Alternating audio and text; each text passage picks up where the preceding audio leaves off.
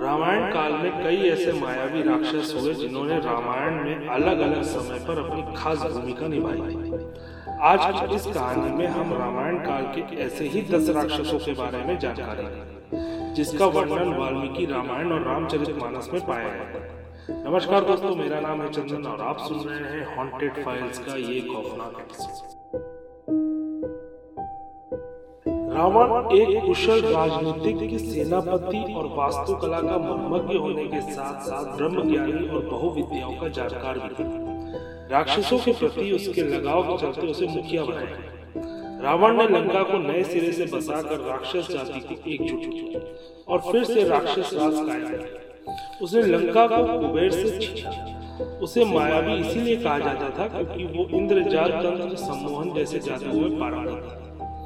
उस समय उसके पास एक पुष्पक विमान था जो पूरे ब्रह्मांड में किसी के पास नहीं था।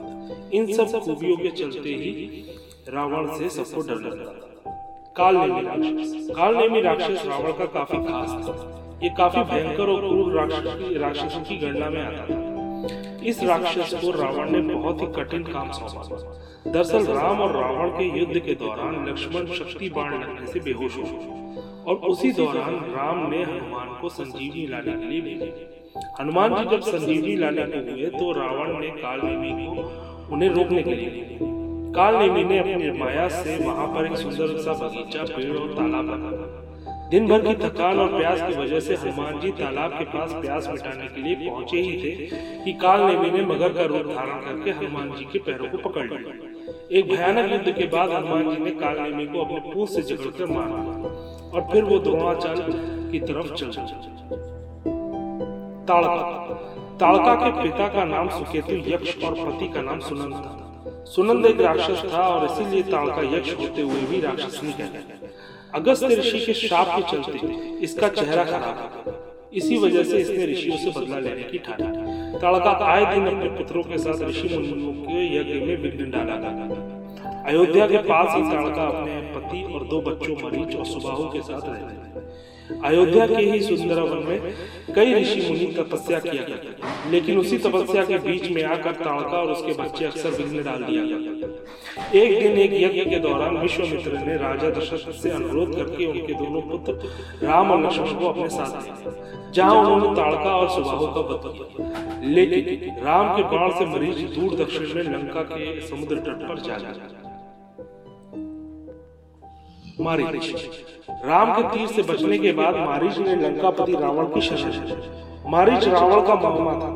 जब शूट नखा ने रावण को अपने अपमान की गाथा सुनाई तो रावण ने भी सीता हरण की योजना बना दी। उसने मारीच को बुलवाया और उसने एक मनमोहक हिरण का रूप धारण करने के लिए कहा और माता सीता के सामने जाने को कहा। माता सीता ने आज से पहले ऐसा हिरण कभी नहीं देखा। उन्होंने राम को उस हिरण के पीछे भेजा और जैसे ही राम ने अपने बाण चलाए मारीच लक्ष्मण कहते हुए मर गए। और जब सीता जी ने लक्ष्मण को उनके पीछे भेजा तो रावण अपनी चाल में काका कुंभकर्ण ये रावण का भाई था जो एक पराक्रमी योद्धा था। ब्रह्मा जी के आशीर्वाद की वजह से कुंभकर्ण को नींद का वरदान मिला।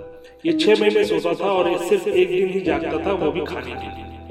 इसको युद्ध के दौरान जब जगाया गया तो कुंभकर्ण ने बहुत ही ज़्यादा विध्वंसक तरीके से वानर सेना पर प्रहार करना शुरू किया। और फिर बाद राम और लक्ष्मण ने सेना का मनोबल बढ़ाने के लिए युद्ध में कूदकर कुंभकर्ण को मौत के घाट उतारा कबद जब राम और लक्ष्मण सीता की खोज कर रहे थे, उस समय उन्हें बड़ा ही विचित्र सा प्राणी दिखाई दिया, जिसका ना ही सिर था और ना ही था उसकी केवल एक आँख ही नज़र आती मुँह और आँख, दोनों पेट और सीने में थे। वो दिखने में बड़ा ही भयानक था। उस समय कबन ने राम और लक्ष्मण दोनों को एक साथ लेकिन दोनों भाइयों ने उसके हाथ एक झटके में ही काट दिया। कवन ने दोनों से उनका परिचय पूछा तो परिचय जानकर कवन ने अपना परिचय दिया और बोला कि मैं धनु पुत्र मैं ऋषि मुनियों को राक्षस की तरह भीषण बनकर उन्हें सताया करता था, इसलिए ऋषि मुनियों ने मुझे श्राप देकर मेरा ये हाल किया विराट विराट दंडक बनकर राक्षस। उसे ब्रह्मा जी से वरदान मिला था कि किसी भी प्रकार का अष्ट मानव देव दानव कुछ का कुछ भी नहीं बिगाड़ सकता।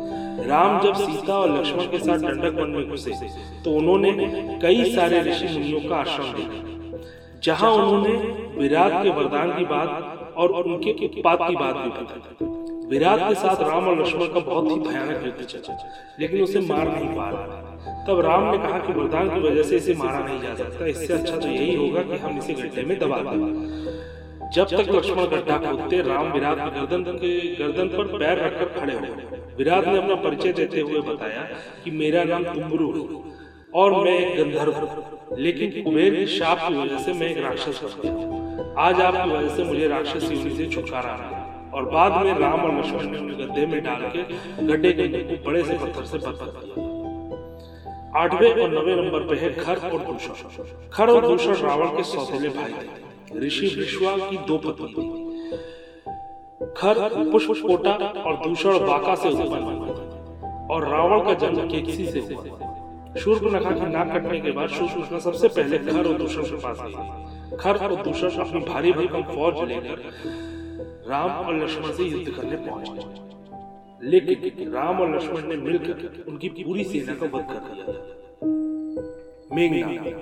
रावण का सबसे शक्तिशाली हाथ था और उसने ही युद्ध की स्थिति को लगभग पलट कर दिया। था मेघनाथ को इंद्रजीत भी कहा जाता है, क्योंकि उसी ने स्वर्ग पर आक्रमण करके इंद्र को हरा दिया। कहा जाता है कि मेघनाथ का जब जन्म हुआ था तो उसके रोने की आवाज़ मात्र से ही बादलों में तेज कर देना हुआ जिसकी वजह से उसका नाम मेघनाथ था। युवा अवस्था में मेघनाथ ने शुक्राचार्य के साथ सत्य यज्ञ किया और शिव जी से दिव्यास्त्र दिव्य रथ और मायावी विद्या का वरदान प्राप्त किया। मेघनाथ का वध लक्ष्मण ने अपने दिव्य बाण से इसी के साथ इस एपिसोड का अंत होता है। अगर आपको ये एपिसोड पसंद आया है तो प्लीज़ लाइक शेयर और सब्सक्राइब ज़रूर कीजिए। तब तक के लिए जय जय जय